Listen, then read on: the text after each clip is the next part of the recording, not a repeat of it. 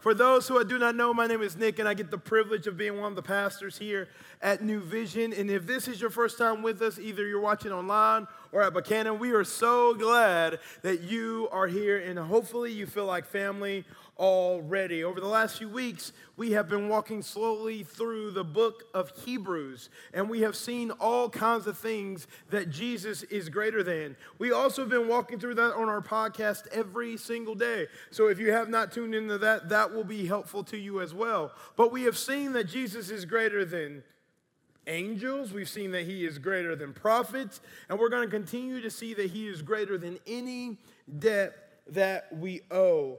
And today, before we dive in full to what the Lord has for us today, I want to take a moment and pray, pray intentionally. Here's what I want us to pray for together.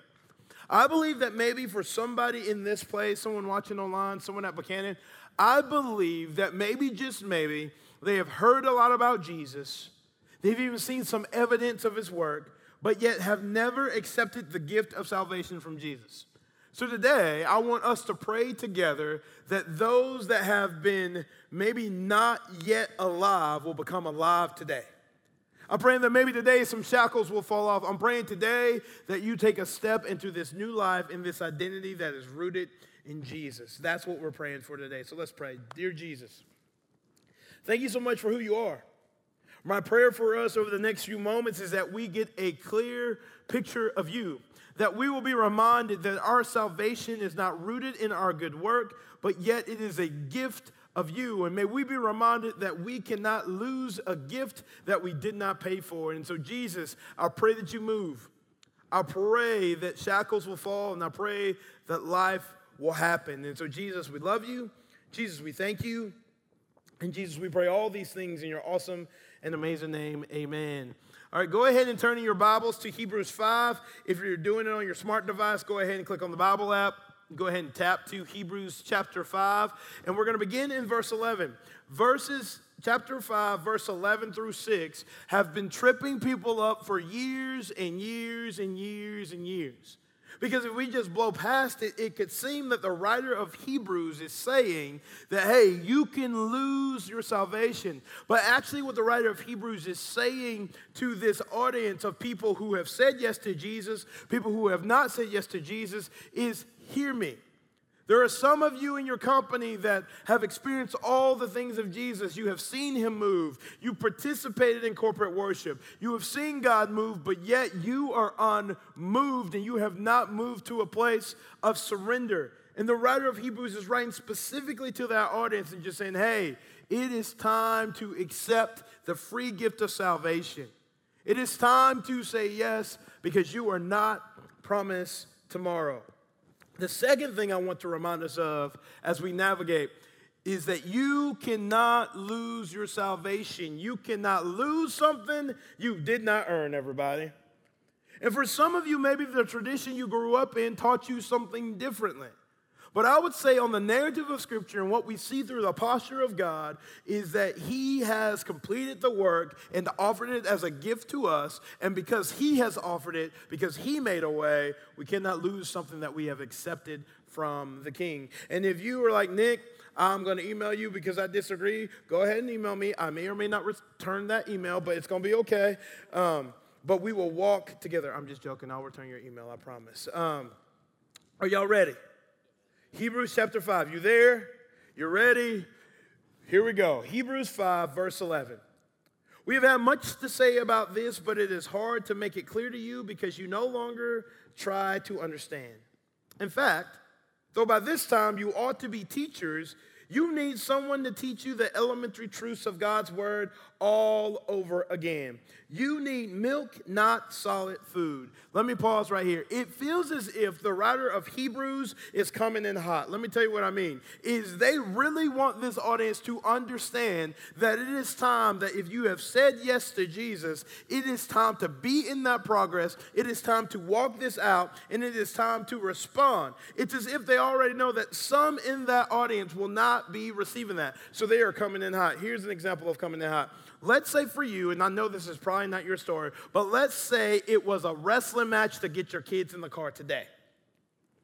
Let's say you told them five minutes ago to have their shoes on, to brush their teeth, and your middle child came outside with no shoes and his breath was hot, okay? And this already put you in a posture of, Lord, Lord, help us. And let's say when you were coming into the parking lot today, someone stole your spine. You're like, listen, Lord, I want to go in here and hear this, but I'm about to hit somebody. And let's just say that you came in here, you checked your kids in, you lost your security tag, and you're thankful for security, but today you're not thankful for security because you lost it somewhere between dropping them off and sitting down. And you're like, you can have them.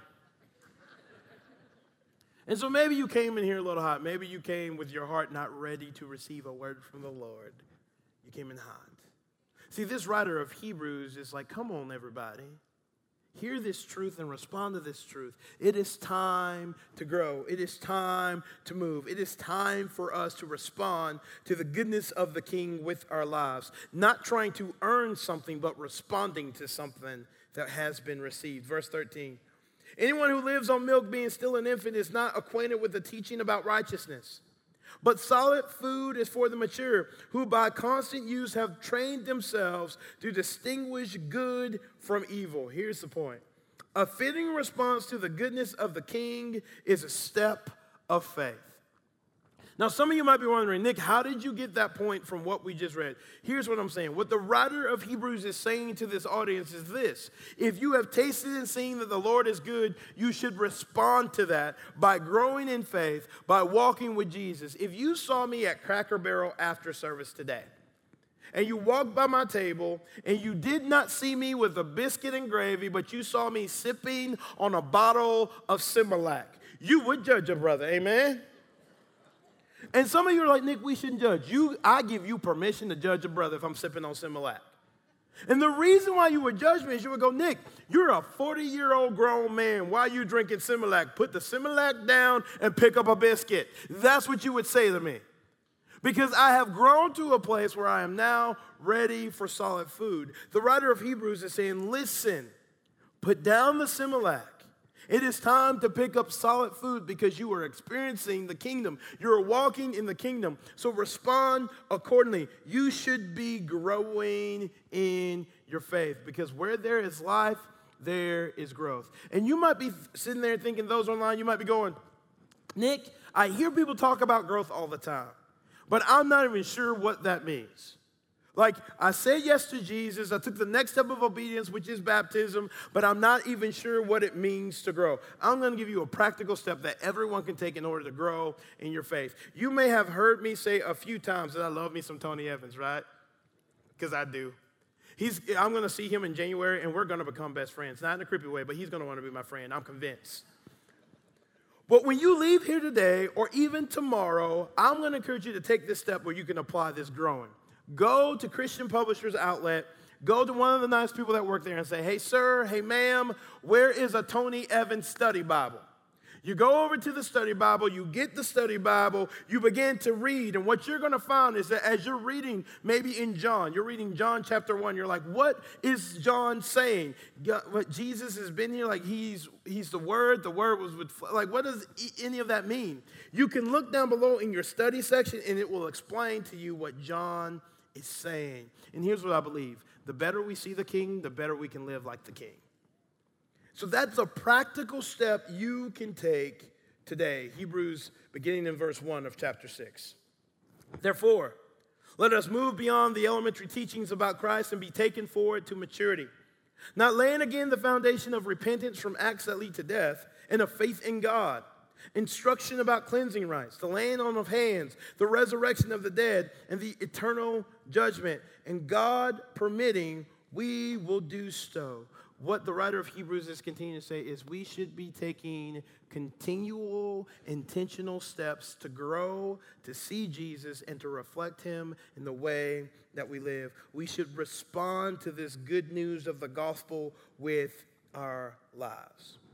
So these next verses that we're about to get in, beginning in verse number four, have tripped people up for years. And again, I don't believe it has to trip us up. I don't believe the writer of Hebrews is saying you can lose something because the writer of Hebrews knows that you cannot earn salvation, you can only receive it. But what the writer of Hebrews is going to say, there are let me lay out some different experiences that people have had with Jesus. They may have participated, they may have heard, they may have seen signs and wonders, but yet they still have a posture of unbelief and not receiving this gift. And this is what the writer of Hebrews is talking to. Beginning in verse 4, he says this about those people It is impossible for those who have been enlightened, who have tasted the heavenly gift, who have shared in the Holy Spirit so he's saying for those, kind of like what Jesus talks about in Matthew chapter 13 when he talks about the different soils. Some of you have received the seed, the seed has fallen on you, but it has not taken root in the soil. It has not gone deep. It has not been received. So you've seen the seed, you've heard about the seed, but you've never surrendered to the seed that was thrown. Verse 5. You have tasted the goodness of the word of God and the powers of the coming age. Maybe you have sat in church your whole life. Maybe what the writer of Hebrews is saying, hey, you have experienced things of God. You have experienced corporate worship. You have sensed something moving, but yet you are unmoved and unchanged, and you have not received this gospel. I am talking to you. Verse 6 and who have fallen away to be brought back to repentance. To their loss, they are crucifying the Son of God all over again and subjecting him to public disgrace. And so he's saying, listen, for those who have heard and seen, but yet have not tasted, what else can be offered? What else can be shown? The truth will set you free if you're willing to receive the key of freedom. Verse number seven. Land that drinks in the rain, often falling on it, and that produces a crop useful to those for whom it is farmed, receives the blessing of God. But land that produces thorns and thistles is worthless and is in danger of being cursed. In the end, it will be burned. When we read that, we're like, uh oh. Let me go ahead and say this Hell was not intended for any of the people in God's creation. Hear me. See, I hear this like God sending them to hell or God sending them to hell. Can I just tell you something? God, God does not want to allow anyone to go to hell and be separated from Him. And you go, Nick, how do you know that? Because there was no price He was not willing to pay, so we didn't have to taste of that. He surrendered his son, paying a price that he did not owe, so that we all can have a seat at the table of the king. And if we choose to be separated from the king, we have to go around his resurrected body to do so. It was never intended for the people and the creation of God, it was made for the evil one and his demons. But yet, we can choose not to embrace this gift. My point coming after all this is not going to make sense, but I'll explain it. There is nothing greater than a five star meal. Some of y'all are thinking, Nick, why are you always talking about food? Don't judge me, y'all. I talk about food so often because we all can relate. You know, everyone has had a good meal that made you want to slap somebody and you can relate. But I had a friend who gave me a gift certificate to go to a restaurant locally called Five Senses. If you've never been there, you need to go. If you've been there, praise the Lamb, okay? But let's say this friend says, Hey, Nick, I want you to go to Five Senses. And I go, Okay. And let's just say I walked in there and they said, Mr. Person, we have your table. We're going to take you. And I go, You know what? I don't want to sit down. I just want to graze the food. Let, let me see what it is. Let me receive it a little bit. But I don't want to sit down to really enjoy the meal. So they bring out the first course. They bring out a charcuterie board, everybody. Some of y'all like a charcuterie. Who? I'll explain. It has like nuts and cheese and some jelly uh, on it. And let's say you have some blue cheese and you're like, oh, that's too blue for me. Let's say they bring out a goat cheese and you're like, ah, oh, that's not really my jam. Or let's say you don't like the cherry preserves that they put on the plate and you go, I like strawberry. You kind of graze, but you never embrace. And then they bring out a Caesar salad and you're like, you know what? That Caesar salad is a little too Caesary for me. I don't, mm, it's okay. It's kind of, the presentation is nice, but no. And then let's say they bring out the cornbread. Praise the Lord for the cornbread, and they bring you the honey butter to go with it. And you go, you know what? I'm not really a cornbread kind of a person. I really enjoy wheat rolls. I would judge you, but that's fine. And then let's say they bring out the filet mignon. It's medium, It's juicy. There's some blue cheese butter on top, just getting in the cracks and the crevices. Praise Him.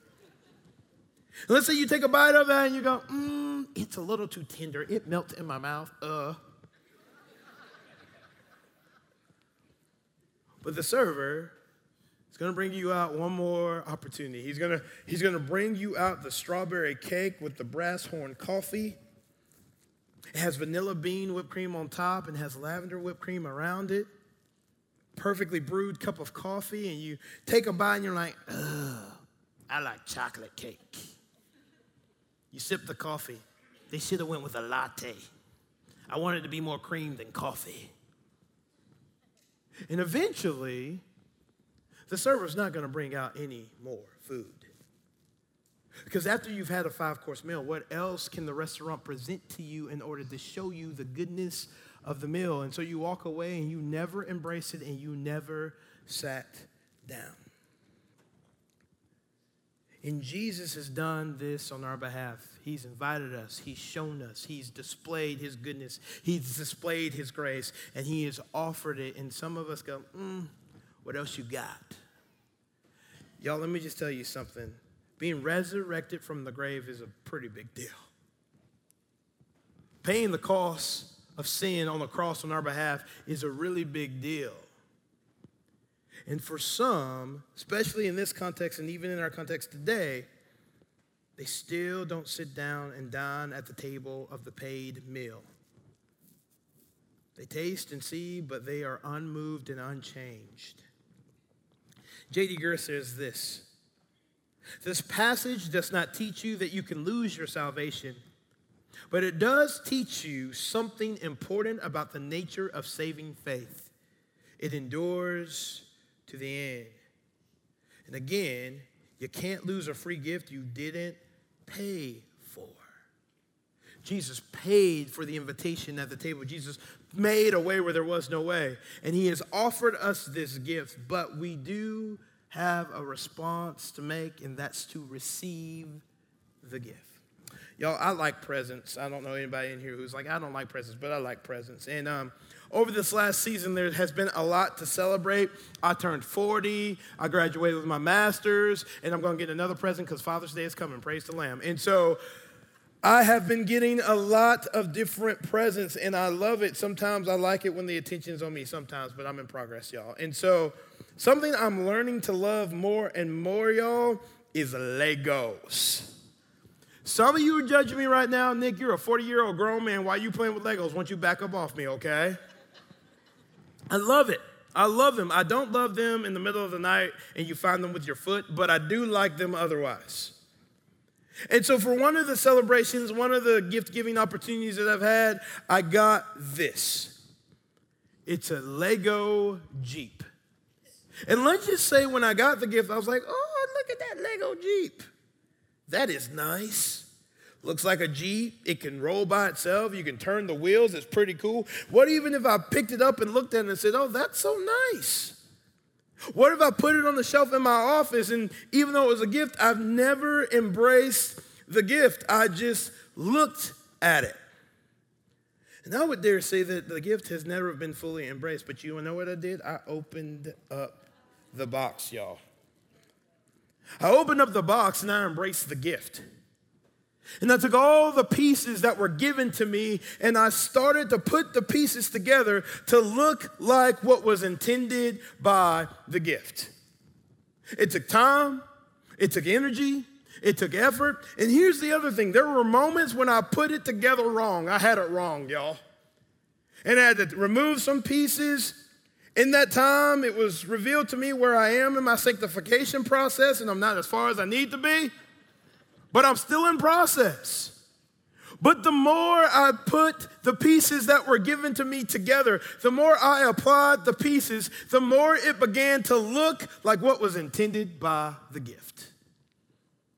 And you could tell because now I'm holding this gift, there is evidence that I have embraced the gift. What do I mean by that? Why would I spend the last three minutes telling you about this gift that I received? Because that's the gospel. we receive this gift and we embrace this gift and we walk out this gift and we walk differently in light of the gift. I didn't put the Jeep together to earn the gift. No, I received the gift, and in light of me receiving the gift, it now looks more like what was intended. For some of us, if you have received the gift, then it's time to walk in light of the gift. For some of you who know about the gift and can de- describe to me about the Jeep and can describe to me how the Legos look like, but yet you have not taken them as your own, I would say it's time to receive the gift and walk in the gift. Verse 9. Even though we speak like this, dear friends, we are convinced of better things in your case. The things that have to do with salvation, God is not unjust. He will not forget your work and the love you have shown him as you have helped his people and continue to help them. We want each of you to show the same diligence to the very end, so that what you hope for may be fully realized. We do not want you to become lazy, but to imitate those who, through faith and patience, inherit what has been promised. Here's my takeaway For those who have been satisfied, there is a worshipful response. Where there is life, there is growth there should be a response to being satisfied and your way being paid by the life of Jesus on the cross. There should be a response. Paul says this to the church in Rome in Romans 12, verse 1. Therefore, I urge you, brothers and sisters, in view of God's mercy. Whose mercy? Y'all, but y'all gonna have to put some bass in your voice and respond. Whose mercy? So, in view of God's mercies, I urge you, brothers and sisters, in view of whose mercy again? Okay, so not in view of your mercy, not in view of your completed works and you being good enough. No, in view of God's mercy, in view of what God gave you, in view of what wasn't given to you because Jesus paid the price and took on your punishment on your behalf, in view of God's mercy, to offer your bodies as a living sacrifice, holy and pleasing to God. This is true and proper worship. Because we've been satisfied, we respond with a worshipful response. This is true and proper worship. I had a pastor I worked with tell me this. He said, Nick, the hard part about a living sacrifice is we're quick to crawl off the altar. So, what does it mean to respond well to this gift of salvation that was given to us through the completed work of Jesus? That means we serve. Why? Not because we're adding a to do list to the list of things. We serve because Jesus served us. The King stepped out of glory and served us. He washed people's nasty feet, y'all. He served. He did not come to be served, but to serve. So, in response to the king, we go and do likewise and we serve. Some of y'all, when we talk about vacation Bible school, y'all like, I don't like kids. I don't like them. They smell funny. They don't listen. It's hot.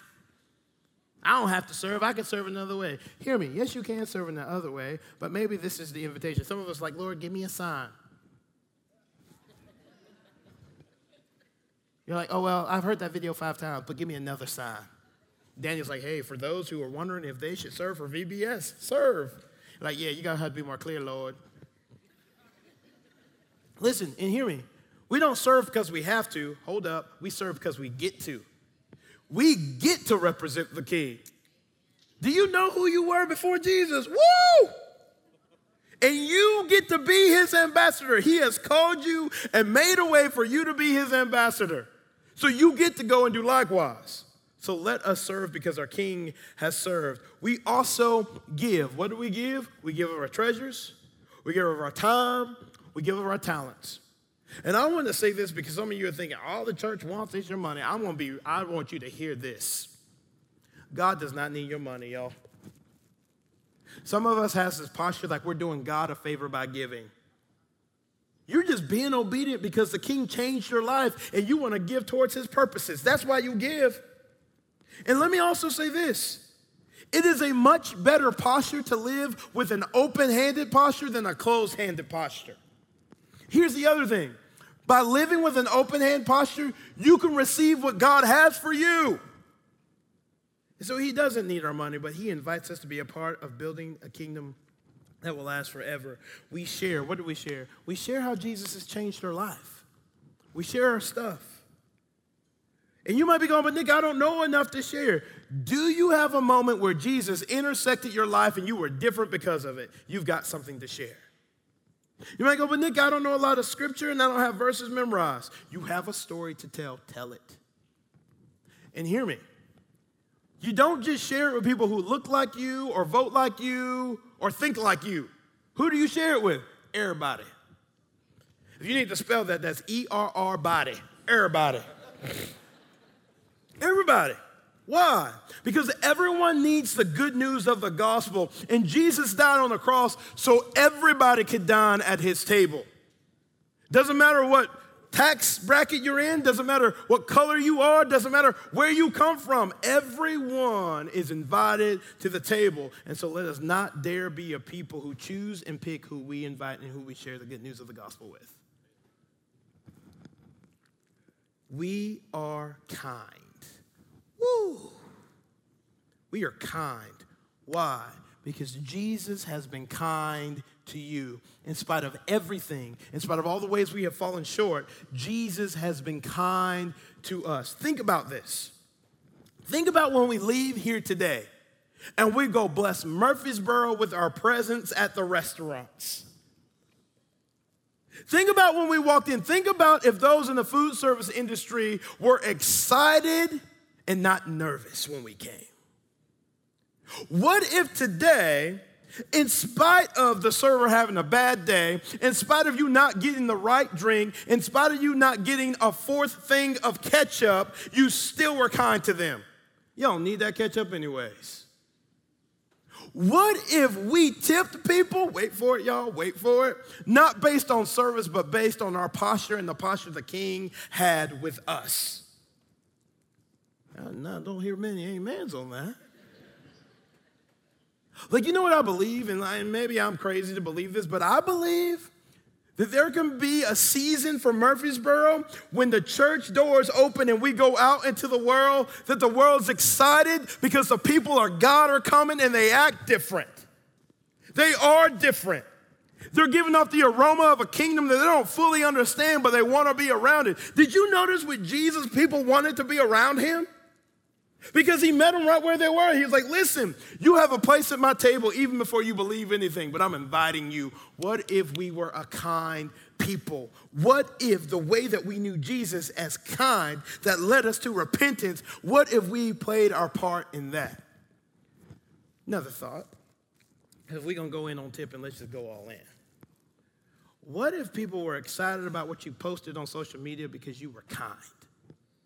Uh oh. Like, what if you were just sharing what Jesus was doing in your life? You were sharing funny stories from your kids. You were even sharing when you had bad days, but you were kind in it. What if your coworker who may not know Jesus yet go, listen, my friend Sarah, we don't believe the same thing, but I cannot argue that she is kind. Now, this is what the Lord is using to reveal himself to an unbelieving world. What if we stepped into it and we pray? Hear me, prayer is dialogue, everybody. If it's a one way conversation, that's called monologue. That means there is talking and there's this other part called listening.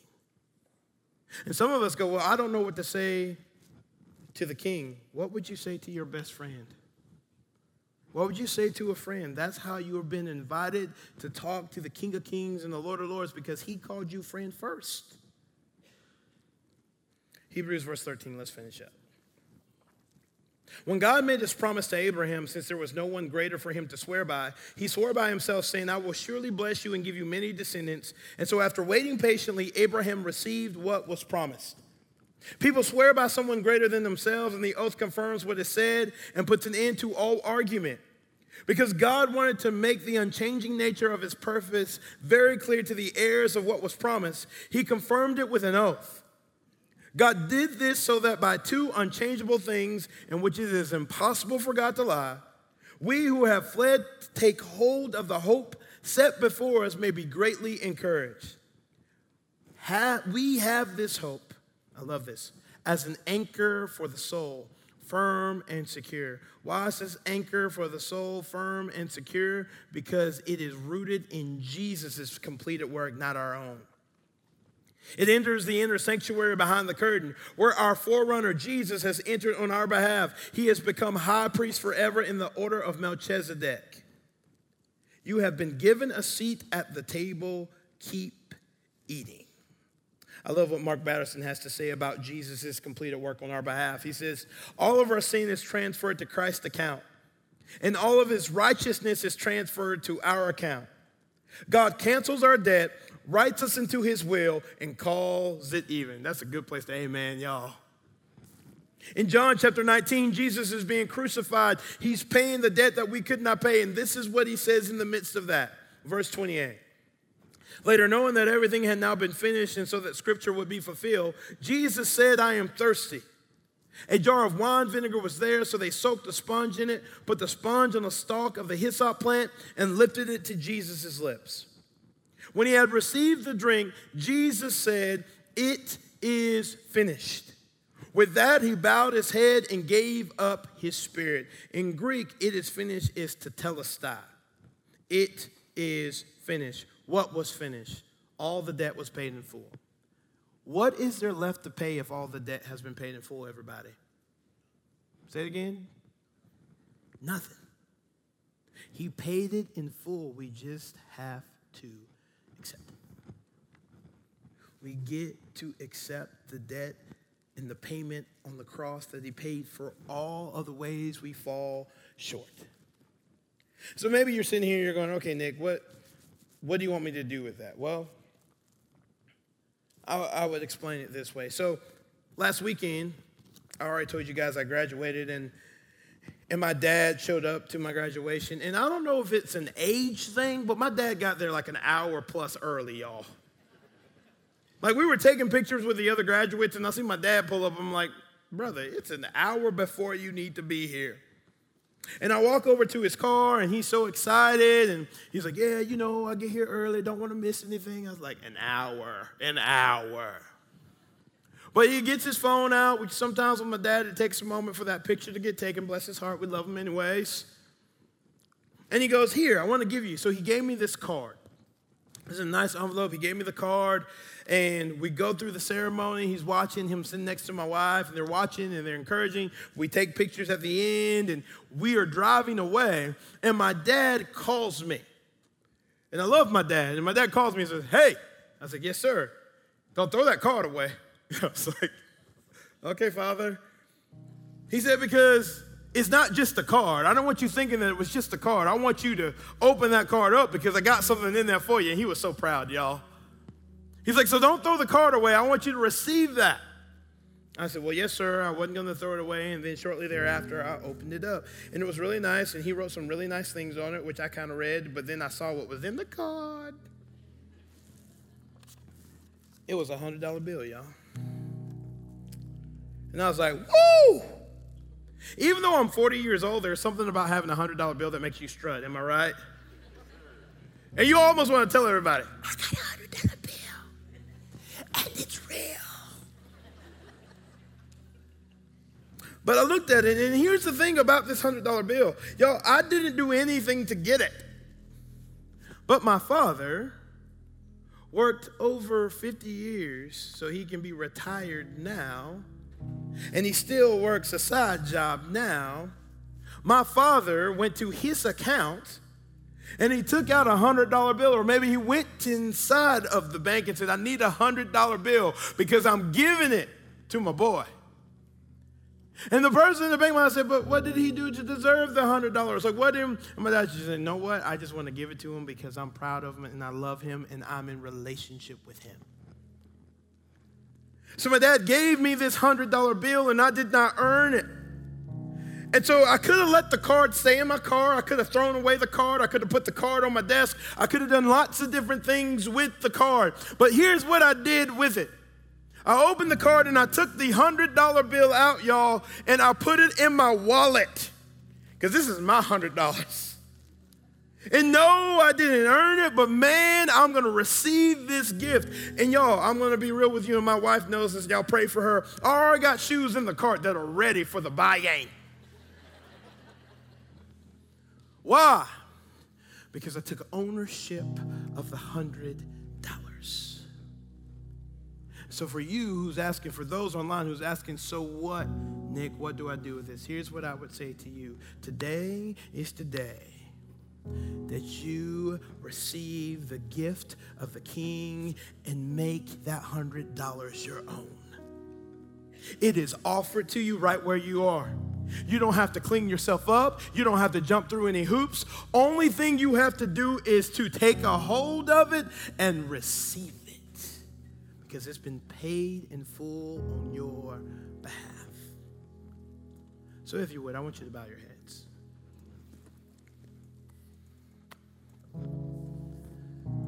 For some of us right here and right now, maybe for some of us watching online in front of our computer screen, maybe for some of us in Buchanan right now, maybe for some of us right here in this room, today is the day where you say yes to the gift. You've heard about the gift, people have told you about the gift. There have been many ways the gift has been offered to you, but yet you have not received the gift. Today is the day where you receive the gift.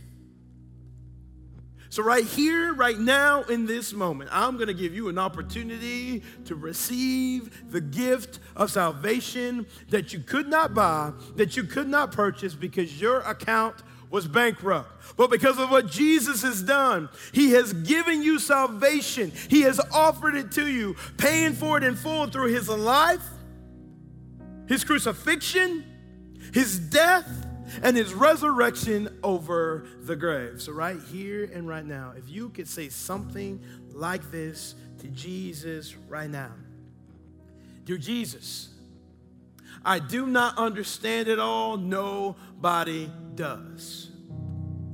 But in the best way I know how, I say yes to the perfect life you lived, the life I was unable to live. I say yes to the fact that you gave your life on a cross, paying a debt I was unable to pay because I was bankrupt. I say yes to the fact that three days later you overcame sin and the grave, and through you and your completed work, I'm able to overcome sin and the grave through you and you alone. I say yes to my seat at your table. I say yes to my robe of righteousness that you have given to me. And I say yes to the family signet ring showing that I am a part of the family of God and there's nothing anybody can do about it. So I say yes. If you're watching online, if you're watching in Buchanan, or you hear my words in this room, on the authority of God's word, not Nick's opinion, not just another book I've read, but on the authority of God's word, it says, You are saved. And maybe you're sitting in this place right now. Maybe you're sitting online and you just said yes to Jesus and you're nervous. You're not sure what to do. I'm going to give you a bold next step to take immediately. This is for those in this room and others who hear my voice. If you just said yes to Jesus, I want you to take a bold step with heads bowed and eyes closed to raise your hand. Go ahead, right where you are. Raise your hand right where you are. I just want to see so I can pray for you. I see you. I see you. I see you. For those online that raised their hand, for those at Buchanan that raised their hand, in just a moment, Pastor Todd online is going to give you next steps what to take. For those at Buchanan, Pastor Ben is going to lead you into what next steps. And for those in this place, if you raised your hand just now, I'm going to give you a bold next step, and it's a bold one. In just a moment, Daniel's going to lead us in singing a song. I'm going to have some staff friends to come down front, and I'm going to ask you when Daniel begins singing and when our staff begins moving, I want you to come tell somebody that you said yes to Jesus. You can say, Hey, I accepted the $100 bill. And let me tell you what's going to happen. We're going to encourage you. We're going to get your information so we can walk well with you and encourage you on this journey. But I'm asking you to be courageous and I'm asking you to be bold. So, Jesus, When we stand and sing, may those who have just been called to life respond. And Lord, maybe there is someone in our midst that didn't raise their hand for whatever reason. Lord, I pray that you will give them boldness and the audacity to move. So, Jesus, we love you. Jesus, we thank you. And Jesus, we pray all these things in your awesome and amazing name. Amen.